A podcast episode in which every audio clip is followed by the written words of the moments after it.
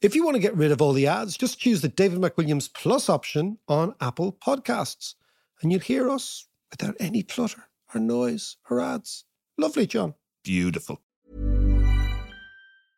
Cool fact a crocodile can't stick out its tongue. Also, you can get health insurance for a month or just under a year in some states. United Healthcare short term insurance plans, underwritten by Golden Rule Insurance Company, offer flexible, budget friendly coverage for you. Learn more at uh1.com. One size fits all seemed like a good idea for clothes Nice dress. Uh, it's a it's a t-shirt. until you tried it on. Same goes for your healthcare. That's why United Healthcare offers a variety of flexible, budget friendly coverage for medical, vision, dental, and more. So, whether you're between jobs, coming off a parent's plan, or even missed open enrollment, you can find the plan that fits you best. Find out more about United Healthcare coverage at uh1.com. That's uh1.com. understand the economy, you have to understand human nature. This podcast is powered by ACAST. How are you doing there? It is podcast time. We're going to devote this podcast to Britain, Great Britain, GB, the United Kingdom, The mainland. the main, fucking mainland. I know. Well, You're just back from the mainland, off the mailboat. I was off the mailboat. I was in mainland. I was in London, John, for the last four days. I am very taken by the buses in London. I spent an inordinate amount of time on the 73 bus from Stoke Newington into the city, Oh, into, yes. into Oxford Street. yeah, yeah. And uh, Up in old Stokey. I was up in Old Stokey. I'm a very, I'm personally in terms with Angel and Yeah. And all that neck of the woods. And uh, yeah, no, What's in the buses, man? Were they not in strike? buses. No, when they're not in strike, they're great. when, they're, when they're on strike, they're awful. But they're really, really the whole thing worked. But they, loads. They came every two or three minutes. I was like a kid. I was up in the front. I was up the front, the top. You were steering. Yeah, yeah, yeah, exactly. You're on top. But I want to talk to you about the UK, a country that has definitely lost its way. And then this morning, where was I? Up in NI. Oh, So right. I've been in the richest part of the UK. I was in Piccadilly at Peter Frankopan's book launch. Oh, this week. very good. So the yeah. richest part of the richest part of the UK, around the Ritz Piccadilly, a lovely shop, a, a book shop thing called Hatchards or Hatchets or something. Right. Really, really swanky. Lovely. You can you can tell by the book covers that these are particularly educated and erudite people. And then, of course, this morning I was up in NI. Right. I was up in Belfast. The right? opposite. The opposite. So I'm going to talk a little bit about the North later on, but it's England and it's Britain. It's amazing. Like Yeah. you, you get the feeling, not when you are in, let's say, Piccadilly, the center of London, you know, the imperial capital of an empire, yeah. right? But what it does feel like is it feels like a city that's too big for the country.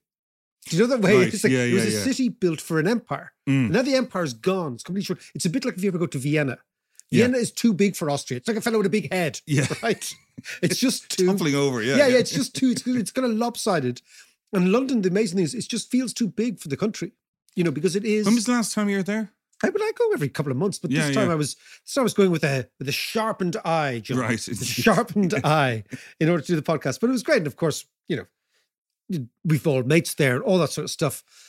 But what you do get the sense of a country that, yes, Brexit has been part of it, Yeah. but it's more a four decade long mismanagement of a place where the inequalities, the regional, the social, the opportunistic inequalities that are so evident between the North and South, for example, Mm. right?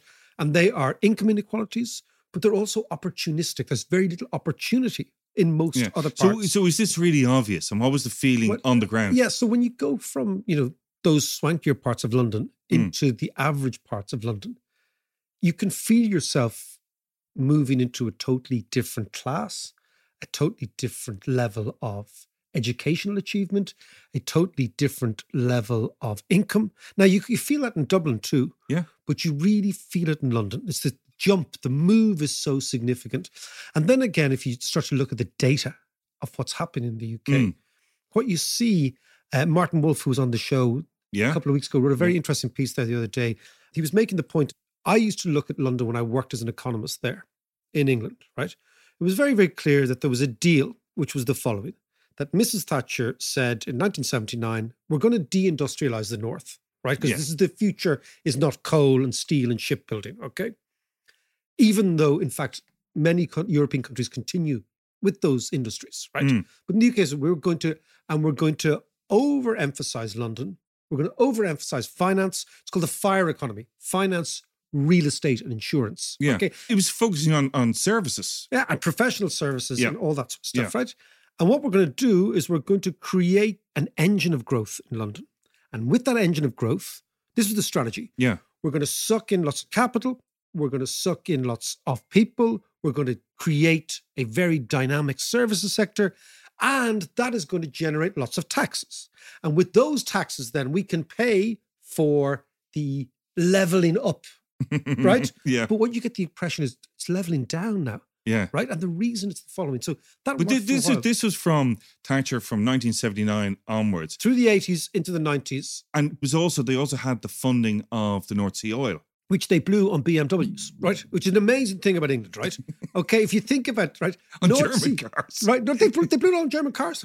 You think what, what did the Norwegians do? The Norwegians got North Sea oil, and they said we're going to put this into a sovereign wealth fund Under the for mattress. future generations under the mattress. And the Brits said, you know, what we'll do is we'll give it all away in tax cuts so you can buy BMWs, which is what they did. Yeah. They bought BMWs and council houses. Yeah. So they sold little bits of England back to themselves using That's the right, North Sea yes, oil. I remember it well, That's yeah. exactly what happened, right? So now you have the situation that that model at least made some sort of national sense. Mm. That London, for all its sort of how you describe it, for all its sort of awkwardness as being this huge city, was at least generating the tax income, which was then going to service the regions Yeah. and the other countries. And then, of course, Tony Blair went one better and he brought in the regional assemblies, so the Scottish Parliament, the Welsh Parliament, Northern Irish Parliament, which we'll talk about in a, in a second. So we're going to give them a certain amount of autonomy, Yeah. but the engine of tax revenue is going to come from London. That's all predicated on this extraordinarily misdiagnosed concept in economics called productivity. There's a thing in economics called total factor productivity, right? Okay, you got to Yeah. explain that one to me. So it's the canary in the coal mine of all economics, right? So productivity, we tend typically to think of productivity as the amount of stuff people are producing per head, right? Yeah. That's the productivity. Okay. So if that goes up, right, what is actually happening is you can do two things. When productivity rises, you can both increase wages, number one, and you get increased profits. So it's the really sweet spot. That's labor productivity. Then you've got the productivity of capital, right? Which is that how much are the new machines generating? So if you Okay. invest 100 quid or 200 quid or 1,000 quid, what's that generating in a couple of years' time? Mm. You add them together and you get what's called total factor productivity. Now, if total factor productivity is rising, imagine it's an engine, Yeah. right? Total factor productivity tells you the engine is purring. Right. So you're using less petrol Yeah. to generate Total efficiency. yeah, so yeah, exactly. So you're using less petrol to generate more heft. Yeah. Right? More propulsion forward. Yeah. Right? And just imagine. Torque. I think the word is torque. Yes. In fact, speaking of the word torque, Oh, my father-in-law, being a Nordy yeah. and a petrol head, Right. okay, Billy passed away a couple of years back, but he said to me one one day, I went up to buy a Fiat Punto in Comber, right? I was taken by Fiat Puntos, the least glamorous car in the Yes, world, right? Absolutely, they were. But do you know what actually happened to me? I got a job for an outfit called BNP Paribas. Yeah, and I I, didn't that. have a car, right? And that, the last time I was on holidays, I was on holidays in Portugal and I rented Fiat Punto and I thought they were And you really fell in love with it. Exactly. I thought this is really, really nice. And then I got this swanky job, like over promoted director of this, that, and the other. And I turn up at the HR people Yeah. after getting the job and they'd say, well, you know, David, this is your card, director of la la la. A car comes with it. And I said, Oh, really? That's great. What sort of car would you like? and I said, A Fiat Punto. They looked at me. This is because the Brits love a car. And you're what's you can't have that. I said, Why can't I have, have, have, that? She goes, You're too senior. it, would, Can I have a beige one at that? it would, it would annoy the fuck out of all the other directors if I had a Fiat Punto. It would be the wrong image. Class. So I didn't get one. they wouldn't give it to They wouldn't give it to me. so then when I came back to Ireland, I said, I'm going to go and buy myself a Fiat Punto. And then, of course, Billy said, to me, you better buy it up from the north because they're cheaper, right? Yeah. And then you pay the They're difference. for some scrappy. yeah, yeah, yeah. And you pay the difference. But of course, he was into cars, right? Right. And he did mention to me in there's a bar in Comber. Comber is a little town in North County Down that I know well. Yeah. Okay. And there's a bar called the TT. And the TT is after the Isle of Man TT. So it's full of petrol heads, fellas Yeah. on bikes, Yeah, right? yeah, Like yeah. there's pictures of Joey Dunlop everywhere. And Billy said to me about the Fiat Punto, not sure about the torque. and I looked at him and said, and I've like two pints in the bag of crisps. and I, thought, I had no idea what he was talking about. so Come back to, back to total factor productivity. So total factor productivity. total think- torque. Here we go. Here we go. So, so imagine you're using less petrol to generate more propulsion. Mhm. That's the sweet spot. Yeah. If the engine begins to use more petrol to generate the same propulsion, you're becoming inefficient. You're Sure. unproductive. Yeah. Yeah. But you don't see that in the economy in GDP figures. This is the thing. So it takes a while to understand that the engine is not working Yeah. because the GDP figures could produce a growth rate. Mm. But if you're stuffing loads of capital in there and loads of labor to generate the same growth rate, the growth rate masks something deeply problematic in the engine. Okay. Okay. So that is what has happened to London over, and when I say London, I mean the southeast, yeah. right? Yeah. Yeah. Over the last 14 years, since 2007, 2008 Since the crash. since the crash, total factor productivity in the UK has fallen, but much worse for the UK. Total factor productivity in London has fallen. Okay. Are there any figures that you Yeah. can explain this with? So between 1997, when you and I were knocking in London, Mm. 2007, average annual productivity in London was 3.1%. That's very, very high. Okay. Okay.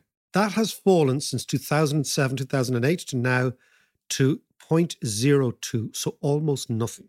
Wow. So when okay. that happens, it means you're stuffing more people, in this case, immigration, Yeah. right, and more capital into an engine that is producing less, Okay. right? Now, when that starts producing less, it produces less tax revenue. Can you give us a comparison with another city? So, well, well, I mean, uh, like, well, Ireland's productivity is through the roof, Right. completely through the roof. And people say, oh, well, that's all because of multinationals or whatever. But when you strip out everything, this is a highly productive okay. society, Okay. right? And London used to be highly productive. Mm. In fact, the reason that the UK had long term inequalities was productivity in London was much higher than productivity in the regions. But now that has completely changed. And that means that London is no longer doing the heavy lifting Right. for the UK. And that means the UK is stagnating Okay. the whole UK.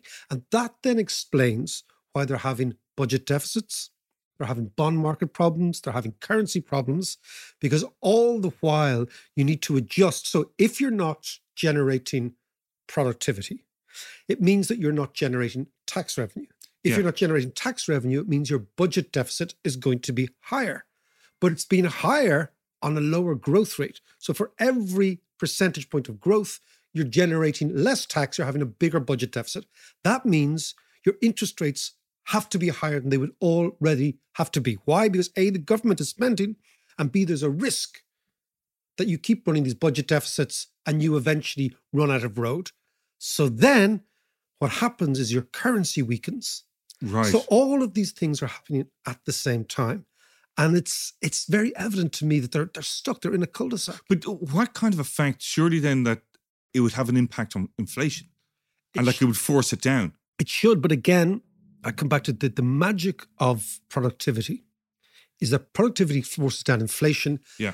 because your output per head is lower. Yeah. Yeah. yeah. so when your productivity is high, your inflation rate is low.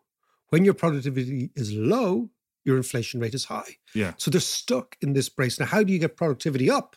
It takes ages. You've got to change your capital base. You've got to change your education system. So you basically got to make your workers have got to be smarter Right. and your capital's got to be smarter. This is long term But this takes ages. yeah. Remember, everyone thought a couple of years ago, we said, no, the UK is going like, we were laughing. It was going to be with Brexit, like the Argentina of Europe, Mm, right? Yeah. Low productivity, capital flight, bond market problems, currency problems, and constant activistic lurching from nationalism to thisism to thatism. It looks like that now. So so Sort of red trousers Peronism.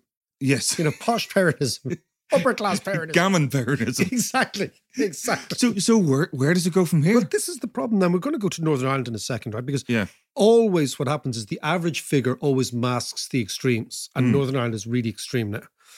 But it means that the UK just has it needs to come up with a national plan, which is something that they they ideologically the Tories are very much against any of these big what the Americans call blue sky thinking. Mm. Like, what are we going to do? What is our USP? What is what? What do we do that's better than everybody else? Now, during Brexit, there was all this leveling up, and we're going to bring manufacturing back. But I mean, manufacturing is really hard. But this was this was um, a lost opportunity from way back in Way the back, when way when back. they closed the mines and the steel factories and all this. That's when the education should have started, and that's when they should have started pumping money into the regions to build new industries and not spend the oil revenues on BMWs. yeah, or puntos for that Punto, matter. punto. I mean, at least you can get a few puntos for your for, for your quid. Anyway, so the Tories don't like talking about big plans because they are, by definition, small government people. Mm. And they believe, look, the market will figure the whole thing out. yeah, so they're they're ideologically they're they're in that Edmund Burke idea that we conserve tradition, but we don't build big radical ideas, right? That's their notion. Yeah. Although I think Brexit was pretty feckin' radical. Well, Okay, yeah, and most absolutely. Tories, most Tories, you know, subscribe to that, Yeah. even if they only did it half-heartedly. That was part of their gig. So then, Labour are the big ideas party, but Labour are totally imperiled by the fear that they will terrify Mondeo Man. You know Mondeo Mm, Man, yeah, right? yeah, Mr. Mr. Essex, right? That was during the Blair years. Yeah, yeah, yeah, the Mondeo Man, Yeah. the fella. fella I had a Mondeo actually. Speaking Of of, course you cars, did. Of course you did. a, a Mondeo estate at that, which was fantastic. That's because you have loads of my kids. favorite. That's because you have loads of kids. But if you had a, a Mondeo, you were out in Dagenham. Yeah. All right, darling. Apples and peas, how fucking thing. But anyway, so that is the sense you get when you're in England. If you're like walking around, or if you're on the 73 bus in Mm. Stoke Newington with your economist head on, on the very front seat, Yeah. okay, taking notes, you think, okay, this is a country without a plan. And whether you like it or not, a plan is always better than no plan, no matter what you do in life. yeah, A yeah, yeah, plan, yeah. even if the plan is wrong, it's better It's than just, no It's a direction of some sort. It's just some sense of getting from A to B. yeah, And what you get the the impression in the UK is there's no plan. The Tories don't want a plan because Brexit was their last plan. It's kind of gone a bit wrong Mm. and they can't come up with something new. And so they've gone back to kind of Thatcherism, like cutting taxes and streamlining bureaucracy and all this stuff that makes no sense, right? And Labour are afraid to have a plan because they will be labelled by Mondeo man, big government, and big government means big taxes Yeah. and big spending. yeah. But the problem is now, because productivity has fallen, they're going to have to have big taxes and big spending anyway. And that's going to have to, Yeah. it's this idea of their prosperity looks to me to be rented, not earned. yes, Right? Yeah, yeah. And so constantly they're going to have to run all these big deficits to keep the show on the road. And what they need to do is they need to try and get the north of England moving, try and get Scotland moving, try and get Wales moving. How? How? But you know, they could do what we did. They could play the tax game really simply. But they're pushing up corporation tax. Yeah, but that, that actually that's a very good point. I don't understand why. you're absolutely right because they're not um, beholden to anyone. They're not. This is the whole Brexit thing that they're with one leap, we are free. Right. Yes, yeah, yeah. And and now they're raising corporation tax, not reducing it, right? Now the reason I think they could do this, well, it's different. See, Ireland was able to cut corporation tax because we had no corporations. Right. Yes. So there was no ideology here, right? So you know there isn't there's a natural ideology that if you cut the taxes on capital, then you're by definition imperiling labor. And you are doing that. And I want to talk to a guy, there's a guy called Gabriel Zucman. I want to talk to a French economist who's very good in this. We'll talk to him in a couple of weeks' time. I'm just trying to get a time that's right because he's very brilliant on all, all, all this hmm. sort of stuff. Okay. But in the UK, because of the old school ideology, they were always hemmed into they couldn't reduce corporation tax because that would just simply give capitalists money. So Labour would never do that, right? Okay. And the Tories, on the other hand, were much more enamored with the idea of reducing income tax to create the former working class Labour voters and turn them, like Mondeo Man, into Tories, Yes. which they did. Yes. right? Now, so they're kind of hemmed in that in that way. The other thing is they have to invest long term in education. I'm going to talk about this when we're going to look at Northern Ireland, right? Because Northern Ireland is very much part of the United Kingdom. Okay, well, let's talk about Northern Ireland. But let's have a little break 1st Let's shall have a break. Have a break from Northern Ireland before we talk about it. Okay.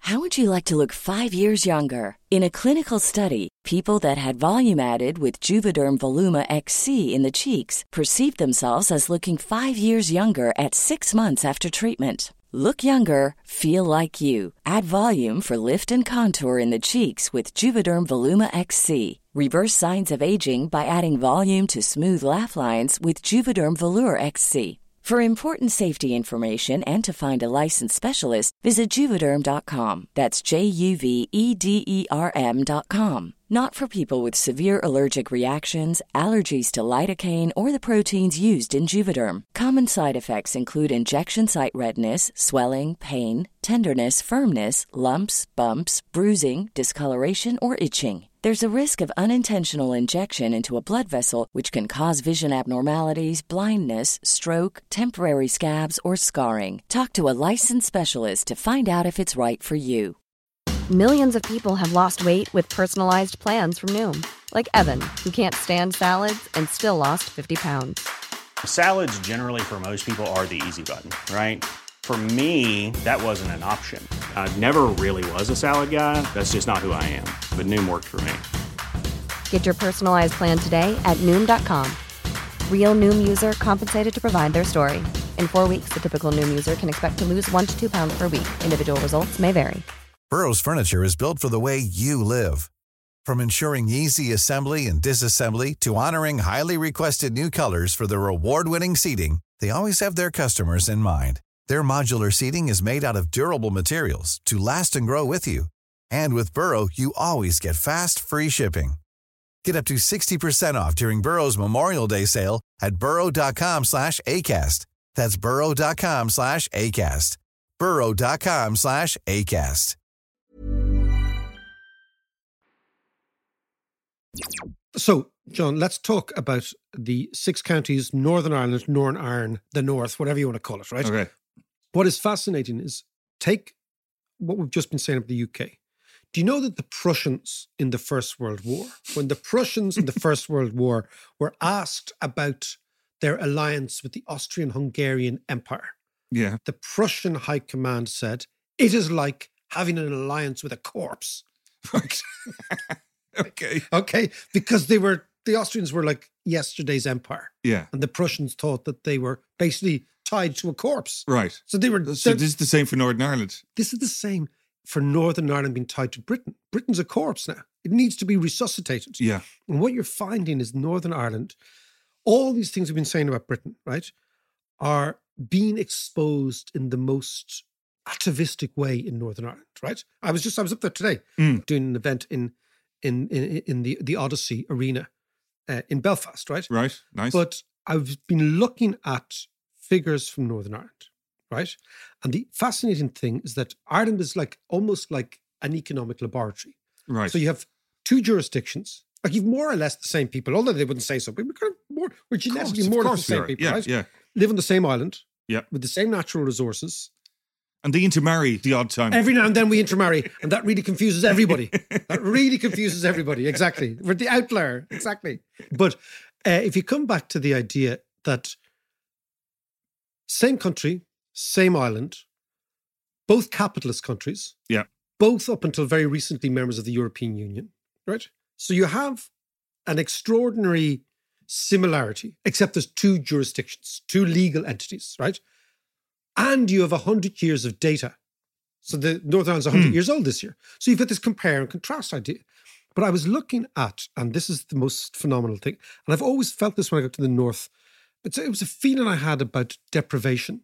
If you walk around, particularly around East Belfast, Yeah. which is the part of the north I, I know I know re- reasonably well. And then I was looking at life expectancy, but healthy life expectancy. So for the 20% of the most deprived areas in Northern Ireland, the healthy life expectancy is 52 years. Now, that means that they can expect to be healthy for only 52 years. Right. And after that, they are unhealthy, these people, right. right? That's very young. It's the same as Sierra Leone. Right. It's the same. So the equivalent figure for India is 60. Christ. Okay. So the most deprived areas have the same life expectancy in terms of health as people in Sierra Leone, which is one of the poorest countries in the world. Now let's digest that. You look at the similar figures for Ireland, you Mm. take the average. In Northern Ireland, the average person can only expect to be healthy, the average person yeah. for 61 years. In the Republic, it's 70 years, it's 69.7. So people in the Republic are about a decade healthier than people in Northern Ireland. This is just up the road, Yeah. right? And it, This, is an amazing statistic. And uh, when did this change? Because it This wasn't always like that. No, it wasn't. This is just it's the North has got progressively more sick, Yeah. and the Republic has become progressively more healthy over the last 30 years since the end of the Troubles. So one of the big things of the Troubles is And there's a direct correlation between prosperity, prosperity. and. Yeah, and Yeah. it's also a reflection, believe it or not, of the health service. You know, even though they talk about the NHS being great, you know, a very good health service does not preside over an unhealthy population, Mm. right? But there's lots of things going on. I think it's maybe because people are presenting sicker earlier in the north and going on disability benefits longer in the north. But if you look, if you look, for example, at education, right? The levels of education here are much higher. So people between the age of 25 and 34 in Ireland, in the Republic, 55% have got university degrees, as opposed to 41% in the North, right? Low levels of education. When you look at people leaving school, Mm. in general, 20% of people in the North are described as having low levels of education, which means they leave school early. That's like after the GCSE. Seven percent here. It's Wow, completely yeah. it's three times more up there, right? And also that one third of people in the north are what economists call economically inactive, which means sitting on your hole. right? That's the Yeah. right. They're sitting doing nothing. It's I mean, these are, Right. these are amazing statistics. The Netflix a- generation. Well, yeah, yeah, and it's it's it means that they're neither in education nor in training nor have a job. Right. So they're just kind of floating around. And of course, we know that, you know, the obviously the southern economy is like nine times bigger than the northern economy. Yeah. We know all that. We've talked about it before. But when you drill down into the numbers, what you see is a society that is at the lower end, poverty end, incredibly poor, incredibly unhealthy, and incredibly uneducated. And then even on the average, it's not doing well. and that compared to like the poorer parts of England, you know, the the up north and and It's it's very similar. It's it's worse but similar. right. Yes. It's worse but similar. But- Whereas but the this is- poorest the poorest parts of the Republic are what we call the border regions. So basically Donegal, Cavan, Monaghan. yeah. Leitrim, right? Yeah. They were totally different, much, much higher in terms of health expectancy, much higher in terms of income, of course, much higher in terms of education. It's incredible. Much, much higher. Incredible. Yeah, it is. So what it means is that Northern Ireland is going backwards in a country that's going backwards. Mm. So Northern Ireland in the past was going backwards in a country that was going forwards. So you could say, well, at least they're going to get money from the UK. Mm. And of course, what this completely corrodes the political firmament. But what fascinates me is that the comparison between the South and the North now, it's a bit like East and West Germany or North and South Korea. The same Yes. people, different systems. We didn't have the different system. We have the same system. That's the thing is both the South and the North are capitalist countries. Yeah. At least in North Korea, they say, well, we're a communist country and the South is a capitalist country. But, you know, so what, what you're finding here is that all the evidence is pointing to the northeast of the island is on a totally different trajectory to the rest. And there is no growth engine in the UK which is going to minimize this. So it looks to me like this is a long term trajectory. But Sunak, rightly or wrongly, is handing them the opportunity to get out of this because they're going to have one foot in the EU, one foot in the UK. Exactly. So they, the the opportunity is you become the middleman of the world, which Yeah. is amazing for them, right? They can also piggyback on the IDA. There's a lot of goodwill towards them, all that sort of stuff. But even before we answer, that, if you just go back to the so you've got these two systems, and then you've got the hundred years of data, hundred years to look at this experiment, right? You're right. Okay. Yeah. Yeah. And and you know what you see is that Northern Ireland at the beginning was by far the richest, by far the most industrial. If you look at even Belfast was a bigger city than Dublin and it was growing faster, Yeah. right?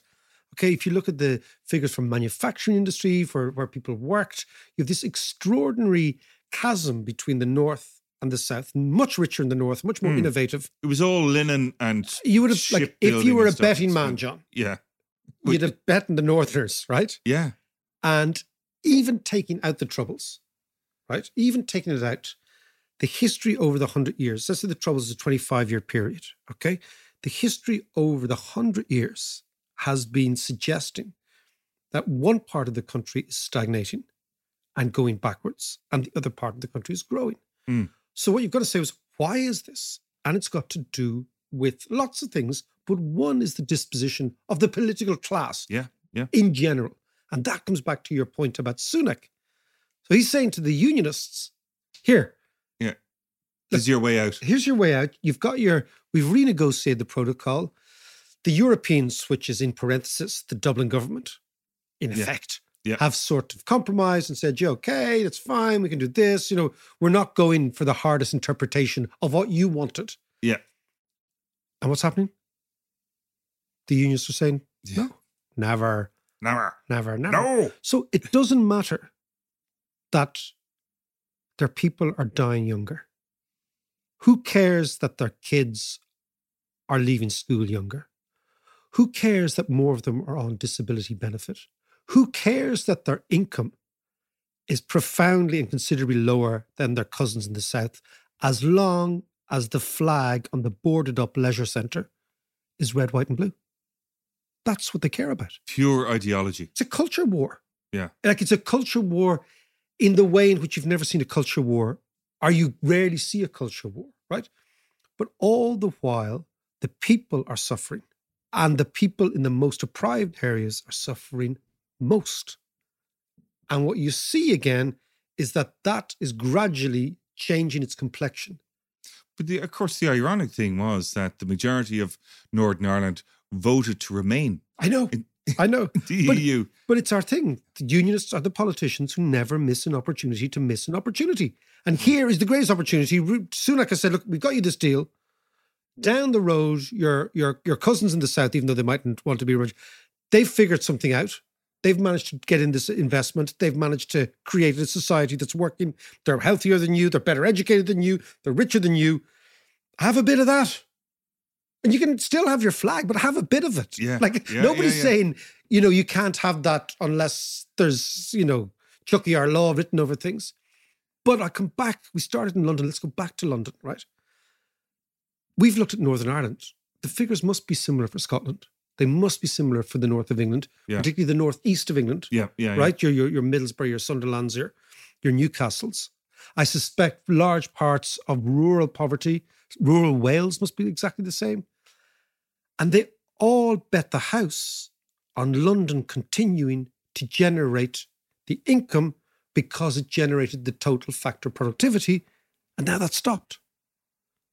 So we're looking at our our biggest neighbor is in a cul-de-sac, an intellectual cul-de-sac, a political cul-de-sac, and an economic cul-de-sac.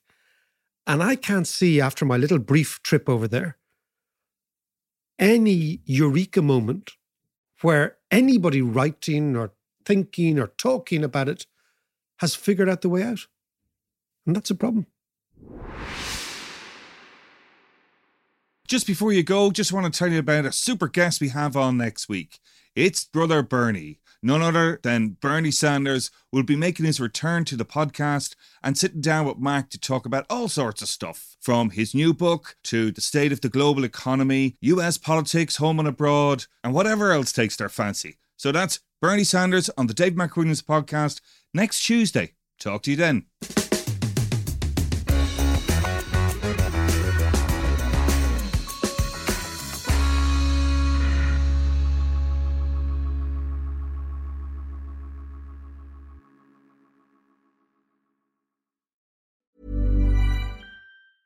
Planning for your next trip? Elevate your travel style with Quince. Quince has all the jet setting essentials you'll want for your next getaway, like European linen, premium luggage options, buttery soft Italian leather bags, and so much more. And it's all priced at 50 to 80% less than similar brands. Plus, Quince only works with factories that use safe and ethical manufacturing practices. Pack your bags with high-quality essentials you'll be wearing for vacations to come with Quince. Go to quince.com slash trip for free shipping and 365-day returns.